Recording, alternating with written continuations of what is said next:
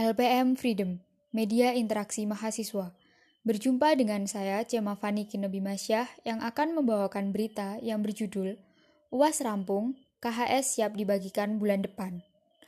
Ujian akhir semester UAS Ganjil yang dilaksanakan serentak secara daring mulai tanggal 1 sampai 15 Februari ini di Universitas Islam Balitar, Unisba Blitar telah resmi selesai. JK Widiat Manta, Kepala Bidang Akademik Unisba mengatakan, setelah UAS rampung akan ada pembagian kartu hasil studi KHS semester ganjil yang akan dilaksanakan pada bulan Maret tahun 2021. KHS sendiri merupakan sebuah laporan yang berisi perolehan nilai dari seluruh mata kuliah yang sudah diikuti oleh para mahasiswa dalam suatu semester perkuliahan. Lebih lanjut, JK menuturkan bahwa pembagian KHS ini nantinya akan dilimpahkan ke masing-masing fakultas dan akan dilanjutkan untuk pengisian Kartu Rencana Studi KRS untuk semester genap mendatang.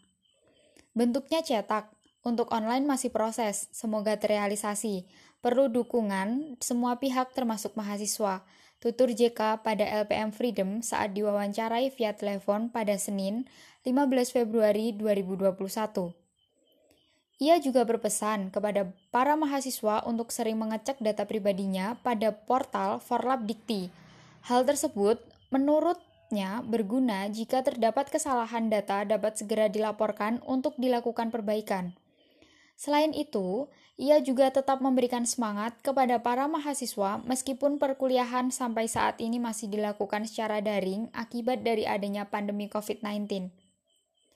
Selama pandemi, mungkin kegiatan banyak dilakukan secara online. Tetap semangat, jadikan masalah menjadi sebuah pembelajaran yang lebih baik menyambut masa depan.